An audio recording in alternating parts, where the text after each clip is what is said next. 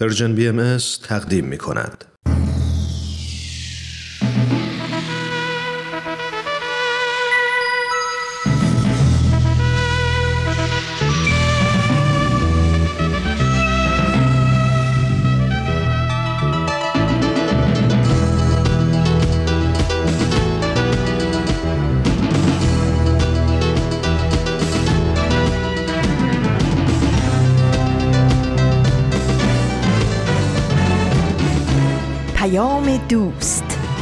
برنامه ای برای تفاهم و پیوند دلها.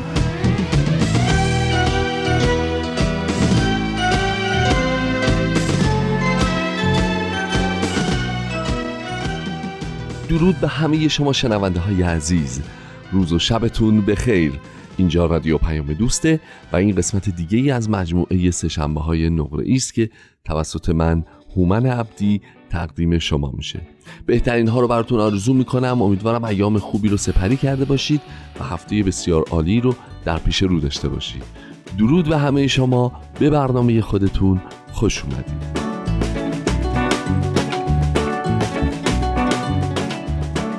خب امروز 29 تیر ماه 1400 20 جولای 2021 با قسمت دیگه از برنامه خودتون سهشنبه نقره ای همراه هستید. همونطور که می‌دونید برنامه ماه و ماهی هفته گذشته پخشش به پایان رسید.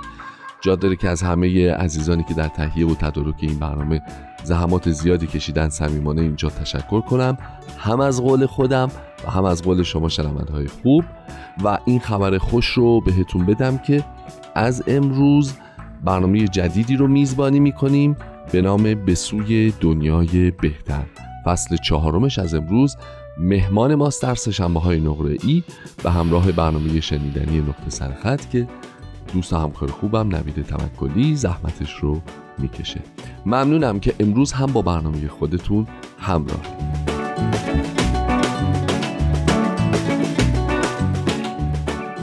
خب همونطور که می‌دونید برنامه های رادیو پیام دوست در سراسر عالم شنونده داره. فارسی زبانان از همه جای جهان همراه برنامه های ما هستند و همراه برنامه سهشنبه نقره ای هستند. حالا امروز به طور اخص من می‌خوام برنامه رو به همه فارسی زبانانی به ویژه تقدیم بکنم که در ایتالیا زندگی می‌کنن. چرا؟ دلیلش هم اینه که می‌دونید که به تازگی جام ملت‌های اروپا به پایان رسیده و ایتالیا قهرمان اروپا شد. خب این نکته خبر خیلی خوبیه برای همه فارسی زبانانی که در ایتالیا زندگی می‌کنن یا ایتالیا رو دوست دارن یا قبلا تو ایتالیا زندگی یا تحصیل کردن. به هر حال این رو بهانه قرار میدیم که به این دوستان خوبمون به ویژه تبریک خاصتری بگیم. ولی داشتم هم به این مسابقات فکر می‌کردم دیدم اصولا فوتبالم علکی علکی نشده پر بیننده ترین ورزش جهان ها پر هیجان ترین مسابقه جهان. یه نکات جالبی هم توش داره. دقت کردین تو همین دور مسابقات هم اتفاق افتاد که پیش میاد که یک تیمی مثلا سه یک در مسابقه عقبه بعد شروع می‌کنه تلاش می‌کنه خودشو به آب و آتیش می‌زنه به خاک و خون می‌کشه. از همه دانسته هاش استفاده می‌کنه تمام قدرت بدنیشو به کار می‌بره تمام تاکتیک هایی که بهشون آموزش داده شده رو پیاده سازی می‌کنه تا بتونه نتیجه بگیره. گل دوم می‌زنه سه دو میشن میرن میان دقت می‌کنن تمرکز می‌کنن خوب بازی می‌کنن قدرت می‌ذارن تعصبشون رو می‌ذارن خلاصه هر چی دار و ندارشون رو می‌ذارن اون وسط. و به هر دری می‌زنن تا بالاخره موفق میشن و نتیجه می‌گیرن. حالا یا بازی رو مساوی می‌کنن میرن به وقت اضافه و پنالتی یا موفق میشن که تو 90 دقیقه بازی رو ببرن. چرا اینا رو گفتم؟ دلیل داره. دلیلش رو بعد از اولین قسمت به سوی دنیای بهتر با هم میشنویم. بریم اولین بخش از فصل چهار این برنامه رو به اتفاق بشنویم.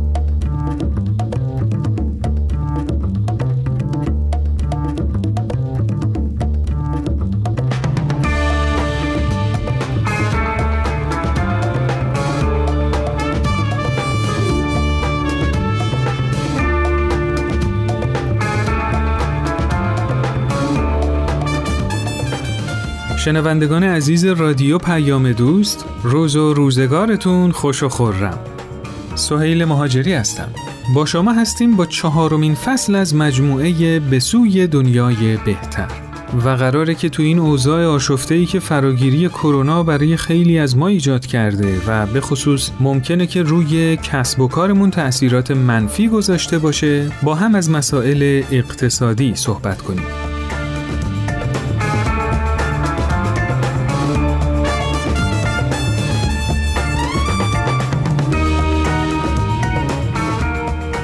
اولین موضوعی که تو این مجموعه بررسی می‌کنیم موضوع مهم و اساسی خانواده و نقش اون تو اقتصاده که سه قسمت اول این فصل رو به خودش اختصاص خواهد داد. با ما همراه باشید.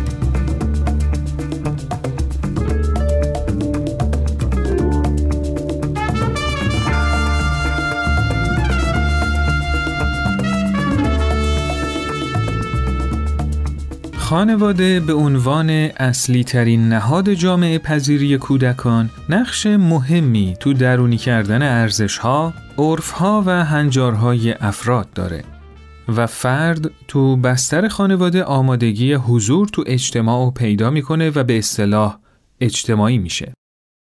از اونجایی هم که مسائل اقتصادی یکی از رکنای تشکیل هر جامعه ای از اول تاریخ بوده میشه خیلی راحت فهمید که چقدر نقش خانواده در تعیین رویکردها و نگرشهای موجود تو جامعه نسبت به موضوعات اقتصادی می‌تونه مهم و تأثیرگذار باشه. نگاه یه خانواده به مسئله مصرف و تولید. سبک زندگی که تا حدود زیادی به جهانبینی و مبانی ایدئولوژیک خانواده مربوطه. پسنداز و توسعه نیروی انسانی. از جمله عوامل خیلی مهمیه که تأثیرات خانواده رو تو اقتصاد کلان یک کشور به وضوح نشون میده.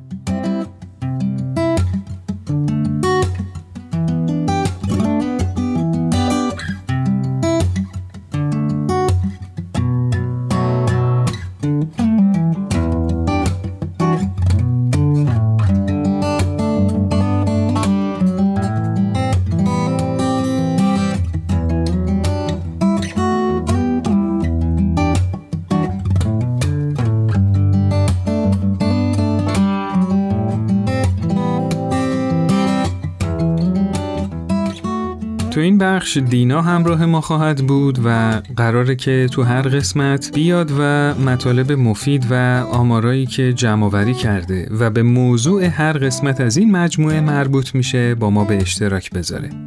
دینا جان سلام خیلی خوش آمدی. سلام سوهل جان خیلی خوشحالم که تو این برنامه با شما هستم. منم همینطور.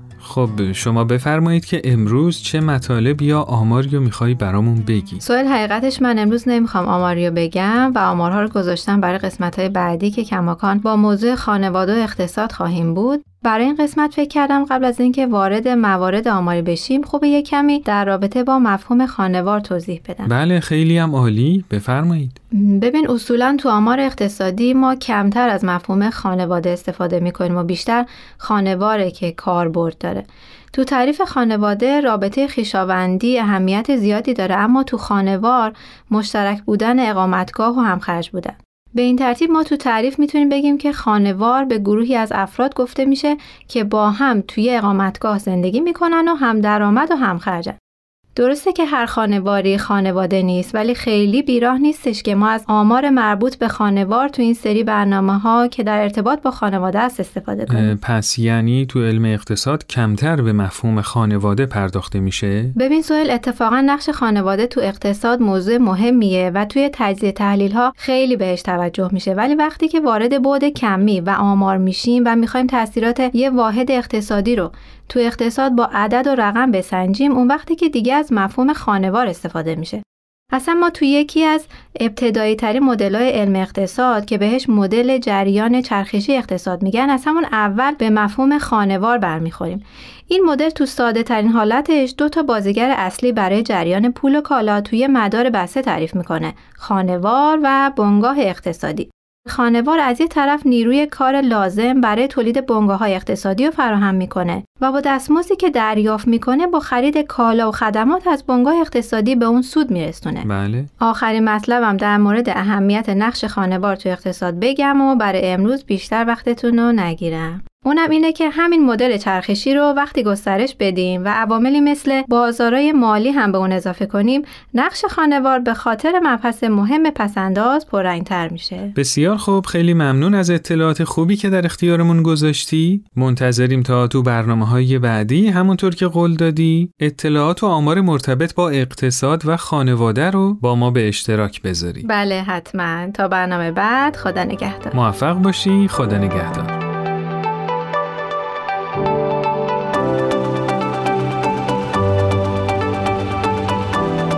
سلام ماریا هستم. من یک بار دیگه اومدم و با آیتم گزارشگر هر هفته با شما هستم. با من همراه باشید.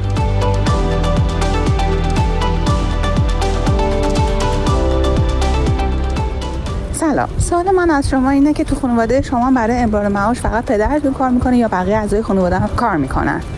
من و پدرم کار می‌کنیم. خانواده ما هم من کار می‌کنم هم پدرم کار می‌کنم امرار معاش هم به عهده پدر خانواده و هم مادر خانواده هست. پدر و مادرم هر دوشون با هم دیگه کار می‌کنن. درسته. در رابطه با تصمیمات اقتصادی خانواده مشورت می‌کنید؟ بله. بله با پدر و مادر و خواهر برادرم. بله مشورت اگه مورد مهمی باشه بله.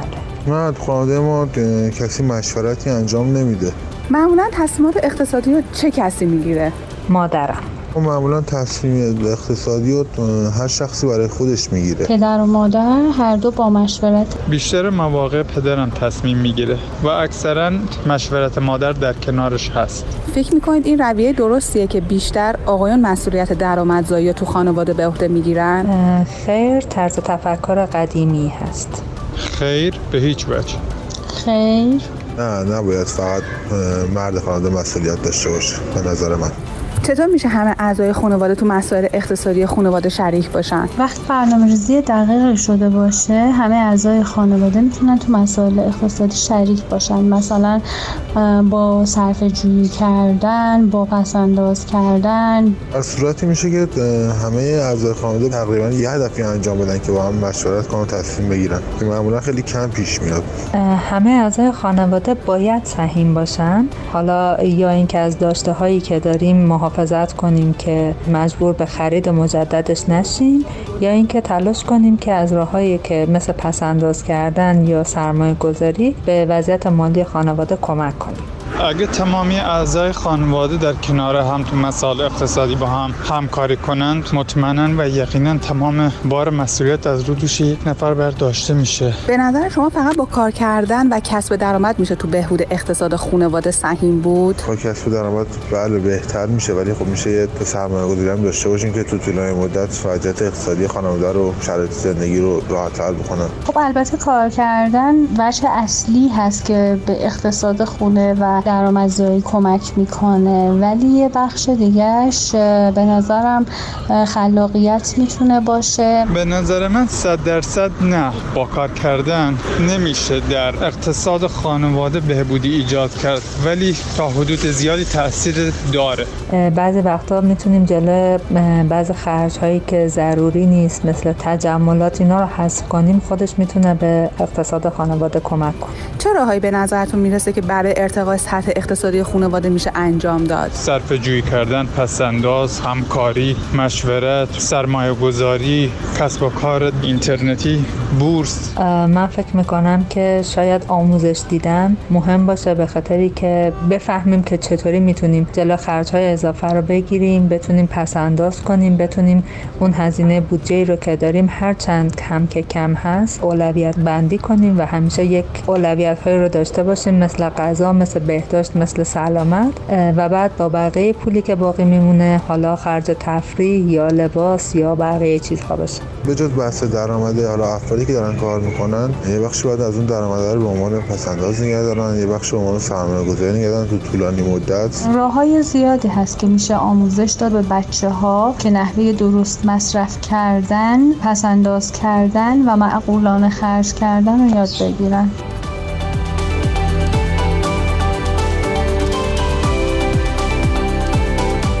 ممنون که من رو یک بار دیگه همراهی کردید با گزارشگر این هفته ایام بکام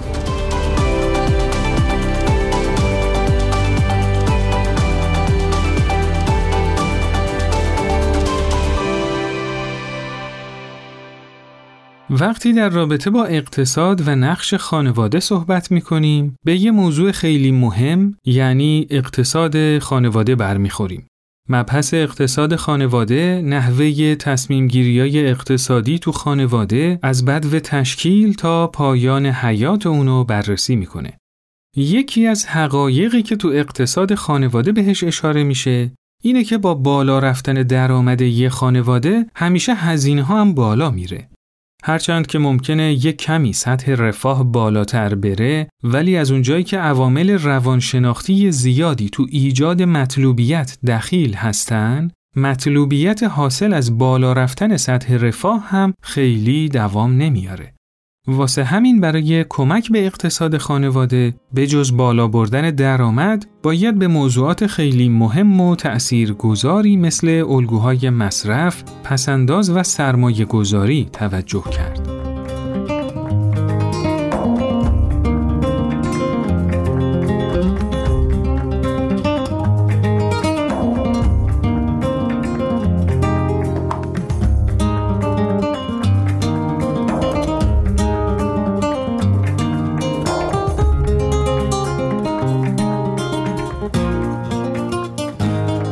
همچنان با مجموعه به سوی دنیای بهتر از پرژن بی ام در خدمت شما هستیم.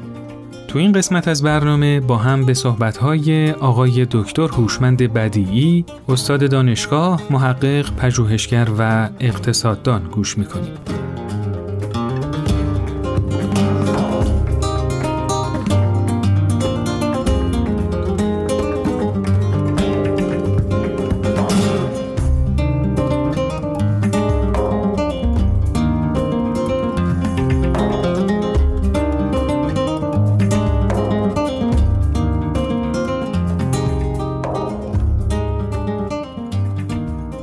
شنوندگان عزیز برنامه به سوی دنیای بهتر سعادتی است که با شما هستم تا مطالبی رو در مورد نقش خانواده در اقتصاد خدمتون عرض بکنم. عرض شود که این پندمیک ویروس کرونا هرچند از خیلی لحاظها باعث ایجاد مشکلات فراوان برای همه شده ولی در عین حال یک بینش جدید هم در همه جامعه به وجود آورده به خصوص برای خانواده ها و اگر این خانواده که مهمترین و اساسی ترین مهری جامعه هست به زحمت بیفته باید انتظار اون رو داشته باشیم که سایر قسمت های جامعه نیز در زحمت باشه.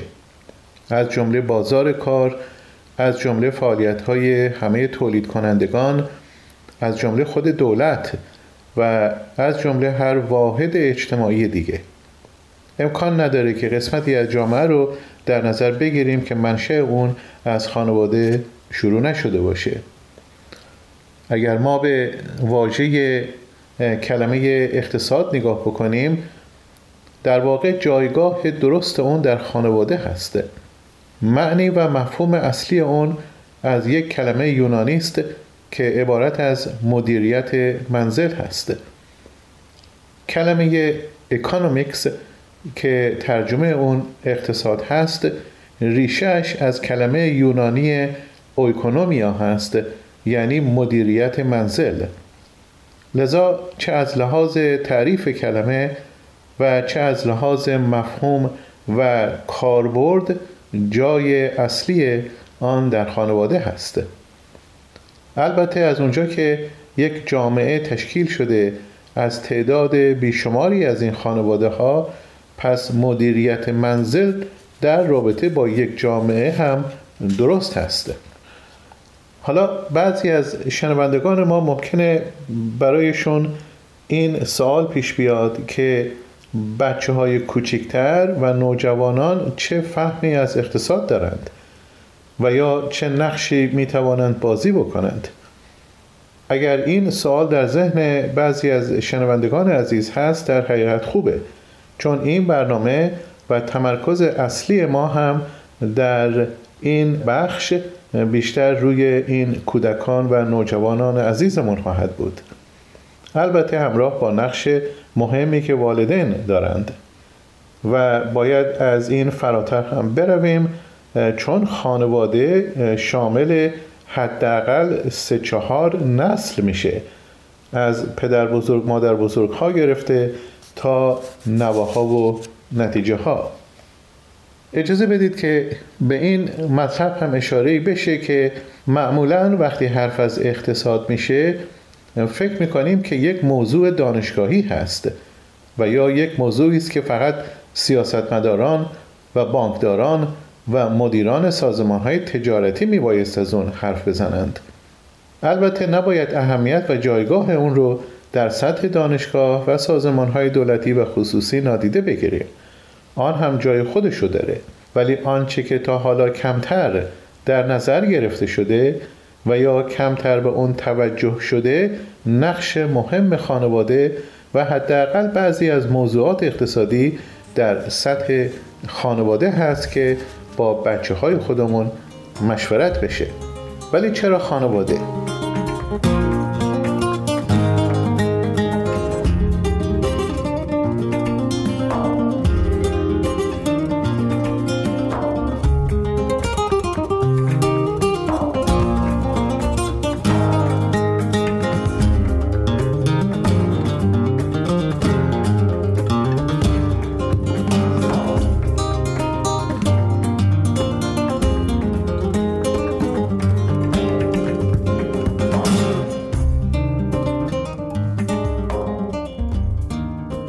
چرا خانواده می‌تونه در اقتصاد نقش مهمی رو ایفا بکنه؟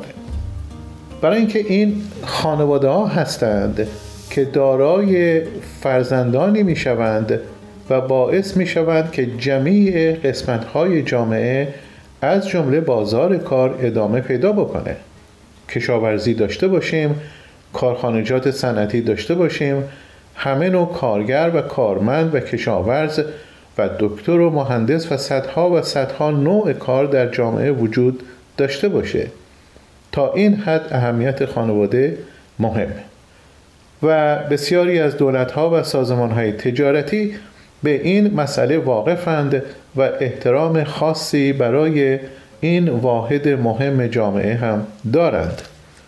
هرچه که خانواده و اعضای آن از لحاظ روحی و جسمی و رفاه در موقعیت خوبی قرار داشته باشند کل جامعه در طولانی مدت با ثبات خواهد بود و بهتر می‌تونه در مقابل هر گونه بحرانی مقاومت نشون بده.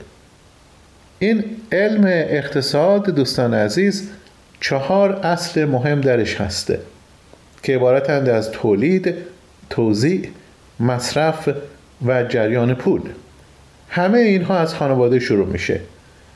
این خانواده ها هستند که کارگر، کارمند، مدیر، متخصص، کارفرمایان و هر گونه نیروی انسانی دیگه رو وارد بازار کار می‌کنند.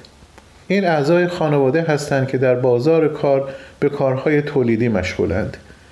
این اعضای خانواده هستند که خرید می کنند و اجناس خریداری شده رو بین اعضای خانواده توضیح می کنند این اعضای خانواده هستند که آنچه را خریداری شده مصرف می کنند در واقع از طریق این مصرف آنچه را که تولید شده تمام میشه و این چرخه تولید ادامه پیدا می‌کنه. و از طریق خانواده هاست که پول در جامعه به جریان میافته. لذا مشاهده می‌کنیم که نقش خانواده جزء اجزاء کلیدی اقتصاد به شمار میاد. حالا هرچه که این خانواده باثباتتر منظمتر اخلاقیتر با روحیه بهتر و با مدیریت بهتر باشه منابع کره زمین به نحو احسن مورد استفاده بهینه قرار می‌گیره. و در واقع طوری این منابع توضیح میشه که همه افراد جامعه بزرگتر سهمی عادلانه از منابع پرارزش کره زمین ببرند. حالا چه خصوصیاتی این واحد خانواده داره که اگر آنها در سطح جامعه بزرگتر پیاده بشوند به یک ثبات نسبی هم می‌رسیم رو در بخش دوم این برنامه خدمتون عرض می کنم تا برنامه بعدی شاد و تندرست باشید.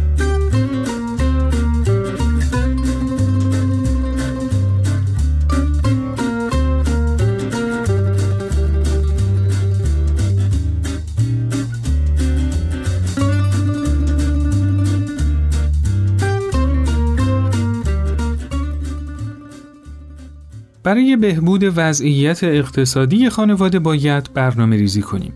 باید نیازهای حال حاضر و آینده خانواده رو در نظر بگیریم. فرصتها و تهدیدها رو خیلی خوب بشناسیم و منابع اقتصادی رو با دقت و وسواس به نیازهای اولویت بندی شده تخصیص بدیم. باید همکاری رو تا حد ممکن تو خانواده گسترش بدیم و البته سعی کنیم که سطح دانش اقتصادی خانواده رو بالا ببریم.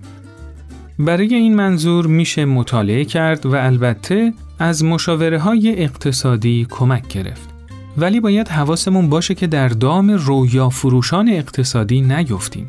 هرچند که تو چند قسمت بعدی این مجموعه که مربوط به سرمایه گذاریه خیلی مفصلتر با هم در ارتباط با سرمایه گذاری صحبت می‌کنیم. اما حالا که صحبت از مشاوره های اقتصادی شد، دوست دارم بهتون بگم که فضای مجازی و حقیقی پر شده از کسایی که از طرق مختلف در قالب مشاوره اقتصادی سعی می‌کنن که افراد رو فریب بدن. خوبه که همیشه یادمون باشه یه متخصص واقعی اقتصادی هیچ وقت راه های یه شب پولدار شدن رو توصیه نمی‌کنه و هرگز به شما سرمایه گذاری بزرگ و مقطعی رو پیشنهاد نمیده. یه مشاور خوب به شما کمک می‌کنه که سرمایه گذاری های کوچیک اما مستمر داشته باشید.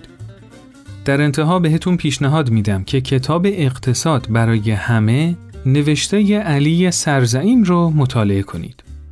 مطالعه این کتاب که به زبان ساده و غیر فنی نوشته شده به بالا بردن دانش اقتصادی و فهم آمار و ارقام اقتصادی خیلی کمک می‌کنه.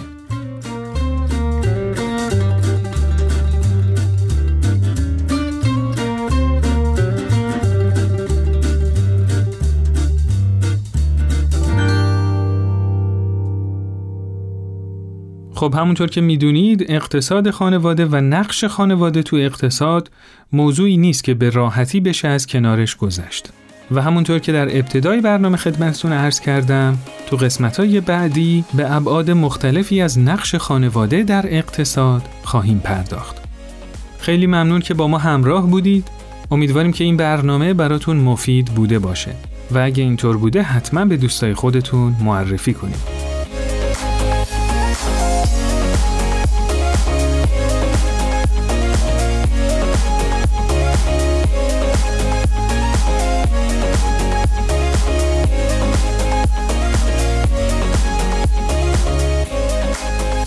حتما با شماره تلفن 201 240 560 2414 از طریق واتساپ و تلگرام با ما در تماس باشید و نظرات خودتون رو برامون ارسال کنید. البته تو تلگرام از طریق آیدی ارتباطی at sign Persian BM هم می‌تونید با ما در تماس باشید. و همینطور می‌تونید از طریق وبسایت، صفحه اینستاگرام و کانال تلگرام Persian B و اپلیکیشن های پادکست خوان به این برنامه گوش بدید و subscribe کنید تا به محض آپلود کردن قسمت جدید با خبر بشید. ضمنا یادتون نره که به برنامه هایی که گوش می‌کنید حتما امتیاز دلخواهتون رو بدید. تا برنامه بعد خدا نگهدار.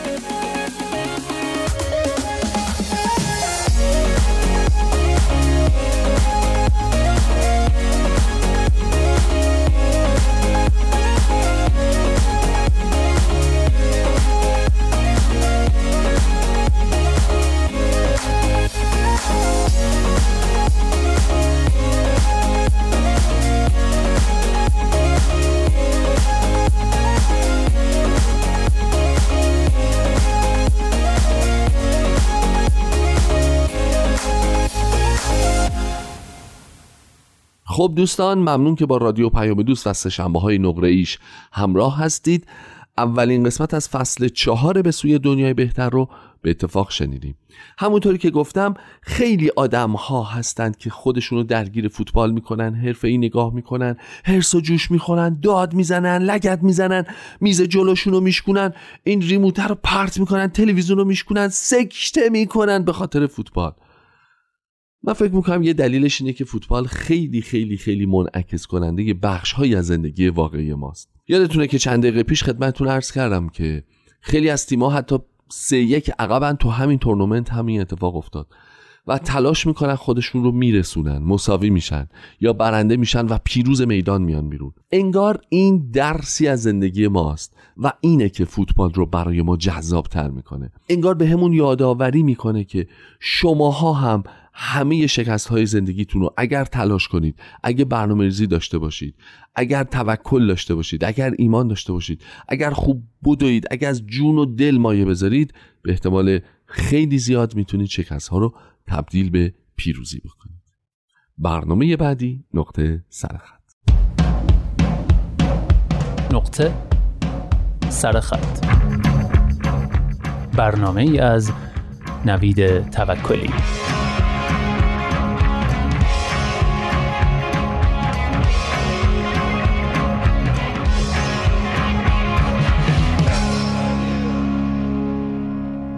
تمام دشت با بوته های روز رنگامیزی شده. آسمون تا نزدیکی سرم پایین اومده و ابرها احاطم کردن. هر ابر با یه عالم سیب سرخ تزئین شده. پدرم کمی دورتر از من مشغول پیپ کشیدنه و با هر بازدمش ابرهای تازه‌ای رو به آسمون اضافه می‌کنه. مادرم با یک اسپند کن کنار چند تا بوته رز ایستاده و برای بوته های رز اسپند دود می‌کنه. اسپند دود کن رو به نوبت بالای سر بوته ها میچرخونه و زیر لب ذکر میگه. از پشت تپه ها صدای ازان معزنزاده بلند میشه و توی دشت میپیچه. صدای دختری رو از پشت سرم میشنوم که لالایی کودکیم رو نجوا می‌کنه و مشامم پر از عطر یاس میشه. یک دفعه تمام صداها قطع میشن و سکوتی سنگین توی دشت حاکم میشه. گرمای دستی رو روی گردنم حس می‌کنم. دوباره صدای دختر رو از پشت سرم میشنوم که میگه بچین سیب رو بچین. مادرم با لبخند نگاهم می‌کنه و میگه بچین سیب رو بچین. پدرم پیپش رو از گوشه ی لبش پایین میاره و با اینکه صداش به من نمی‌رسه احساس می‌کنم که میگه بچین سیب رو بچین. ابری باردار از سیبهای قرمز نزدیکم میشه و من دستم رو دراز می‌کنم تا سیب بچینم. سیب سرخی که روش قطرات شبنم نشسته رو میچینم. دستم خیس میشه. مادرم لبخند می‌زنه و پدرم از دور برام دست تکون میده.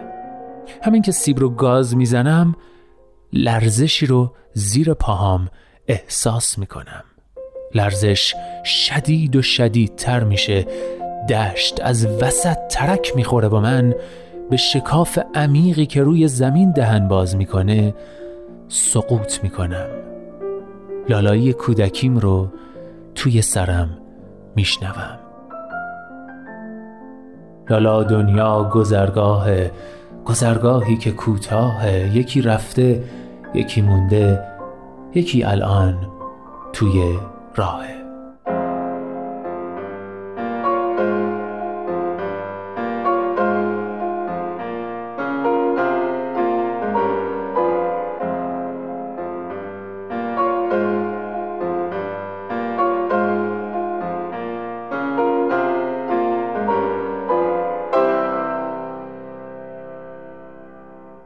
بله اون چه شنیدید فصل پیش از آغاز کتاب محشریه به نام به خاطر بوفالوها نوشته سهیل سرگلزایی. نویسنده که پیش از این هم در نقطه سرخط یادداشتاشو براتون خونده بودم. اما حالا سهیل کتابی نوشته که راستش ناراحتم از اینکه خوندمش. نه واسه اینکه کتاب بدیه نه برعکس. واسه اینکه انقدر از خوندنش لذت بردم که از اینکه دیگه نمی‌تونم برای بار اول بخونمش ناراحتم. همینقدر پارادوکسیکال. به خاطر بوفالوها در واقع یه جورایی سفرنامه است. اما این سفر همونقدر که جاده درونی هم هست. در واقع بیشتر درونی اصلا. سهیل داره از تهران به سمت چابهار میره و تو این مسیر به جاهای مختلفی سر می‌زنه و با آدمهای مختلفی هم روبرو میشه. البته کتاب به مراتب عمیق تر از این حرف است تجالتا بخش هایی از فصل چهارمش رو بشنوید.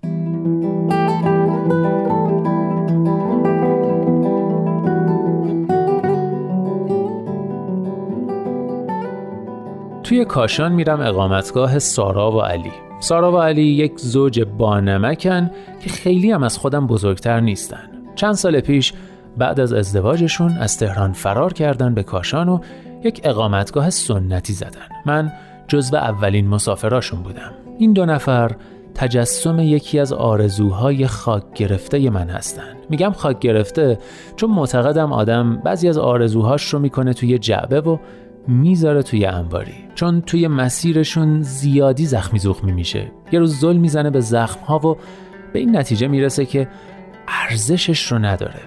من چند تا از این آرزوها توی انباریم دارم که وقتی نمونه عملی شده ی هر کدومشون رو در دنیای بیرون می‌بینم مخلوطی از حسادت و لذت وجودم رو پر می‌کنه و اگه تشخیص بدم کسی که به آرزوی خاک گرفته من رسیده لیاقتش رو نداره خشمگین میشم. اما سارا و علی لیاقت آرزوی من رو دارن و از دیدنشون کیفم کوک میشه. این دو نفر یک ورژن موفق از آرزوی یک عشق دیوانوار هستن که بتونی باهاش از تمام روتین ها بگذری و دور بشی. عشقی که قدر تمام نزدیکی ها بیارزه. توی مسیر این آرزو هم عشقهای زیادی رو چشیدم کلی زخمی و زخمی شدم و آخرش پیچیدمش توی جعبه.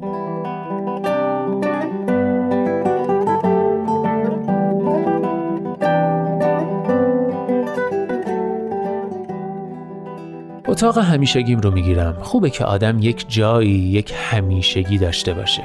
احساس مهم بودن به آدم دست میده. قدیما که کافه داشتم همیشه حواسم بود که همیشگی مشتری ها رو بدونم. همین که سفارششون اول از دهن من در می اومد و اونها فقط باید با تکون سر و لبخند تایید می‌کردن ذوق و آرامش رو توی چشماشون می‌دیدم. ما آدم ها توی کافه ها، هتل ها و رستوران ها بیشتر از سرویس های رایج دنبال همچین چیزی میگردیم. جایی که پول بدیم و در قبالش فهمیده بشیم. در قبالش احترامی رو بهمون به بدن که در دنیای بیرون یا لایقش نیستیم یا کسی نمی‌دونه چقدر لایقشیم. قسمت مزهک ماجرا اینجاست که وقتی بچه ای همیشه داری این همیشگی رو از خونه دریافت می‌کنی. اتاقت رو داری و مادر می‌دونه چه غذایی رو دوست داری. خونه پدر بزرگ و مادر بزرگ رو داری که همیشه چاییش به راهه و بهت بیشتر از چیزی که لایقشی هم احترام می‌ذارن. اما به نوجوانی که می‌رسی در مقابل تمام اون همیشگی ها تقیان می‌کنی و دلت می‌خواد بپری تو دنیای بیرون که هیچ همیشگی واقعی وجود نداره. گاهی فکر می‌کنم آدم باید چند تا مسیر تلخ و دردناک رو طی کنه چند هزار آرزو رو بفرسته توی انباری تا در بهترین سناریو دوباره برسه به جایی که یه همیشگی انتظارشو می‌کشه.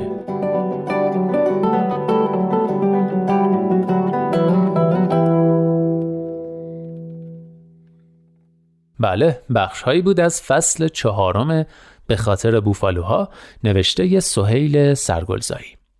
اما قبل از اینکه یه قسمت دیگر رو هم براتون بخونم این مجده رو بهتون بدم که هفته آینده هم بخش های دیگه از این کتاب رو براتون می‌خونم. چون معتقدم حتی اگه تو این فاصله کتاب رو پیدا کرده باشین و خونده باشین باز هم خوندن و شنیدن دوباره و چند بارش خالی از لطف نخواهد بود. و اما در پایان نقطه سرخط امروز می‌خوایم همراه با سهیل بریم به سمت آتشکده چکچک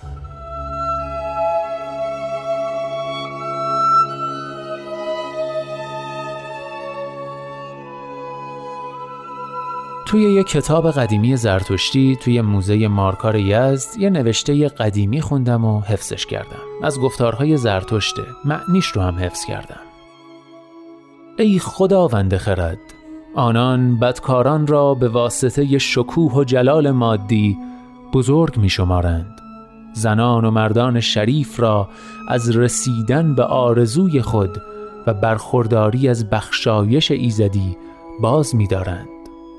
پارسایان و راستیگرایان را پریشان و منحرف می سازند و زندگانی را فاسد و تباه می کنند.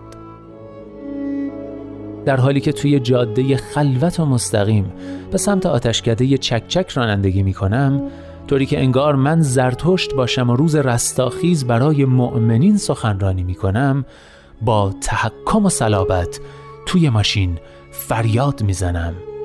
آنها بدکاران را به واسطه شکوه و جلال مادی بزرگ می شمارند راستیگرایان را پریشان و منحرف می سازند آنها آنها به این فکر می کنم که آنها از نظر زرتشت چه کسایی بودن از خودم می‌پرسم تا به حال با کسی صمیمی شدی فقط برای داشته های مادیش؟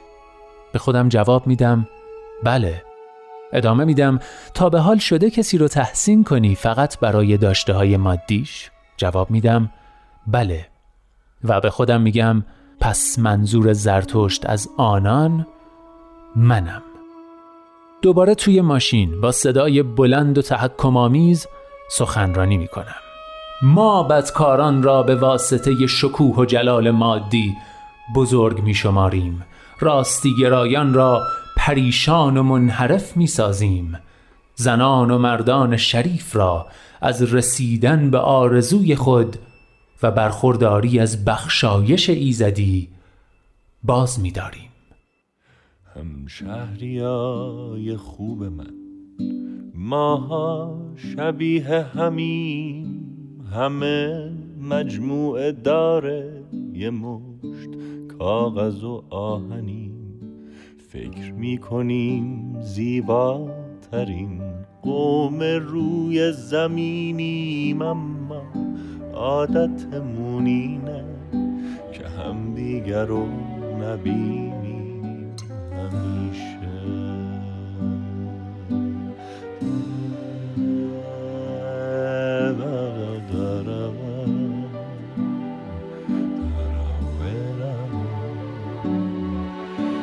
شهریای خوب من. میشه گفت ما آدم خوریم همیشه در هر حالتی از همه چی دلخوریم حس می‌کنیم از برج آجیا آسمون افتادیم همه بالاخره یه جور به یه چیزی معتادیم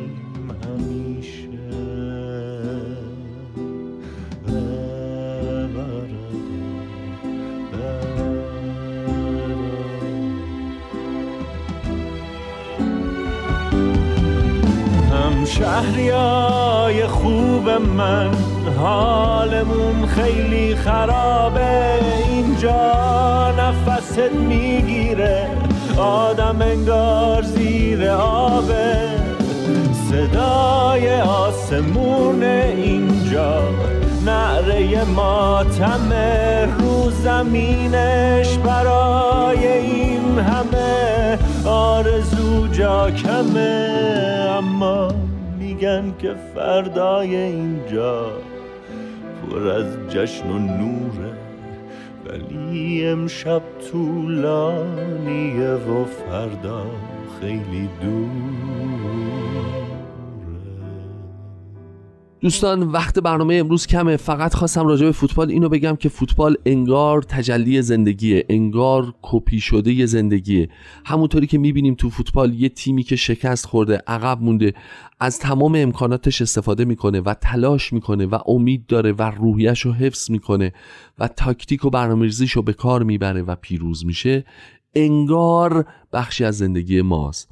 انگار اون یازده نفر تو اون 90 دقیقه دارن بخشی از شکست ها عقب موندگی ها و ایرادات زندگی ما رو مبارزه می‌کنن تا جبران می‌کنن وقتی توی بازی فوتبال میشه شکست رو تبدیل به پیروزی کرد تو زندگی ما هم با این همه ارتباطات و امکانات و آشناها و آدمها و دانش خودمون و تجربه دیگران و تجربه خودمون و هزار و یک چیز دیگه حتما می‌تونیم با برنامه ریزی و با توکل به خدای بزرگ شکست ها رو تبدیل به پیروزی بکنیم.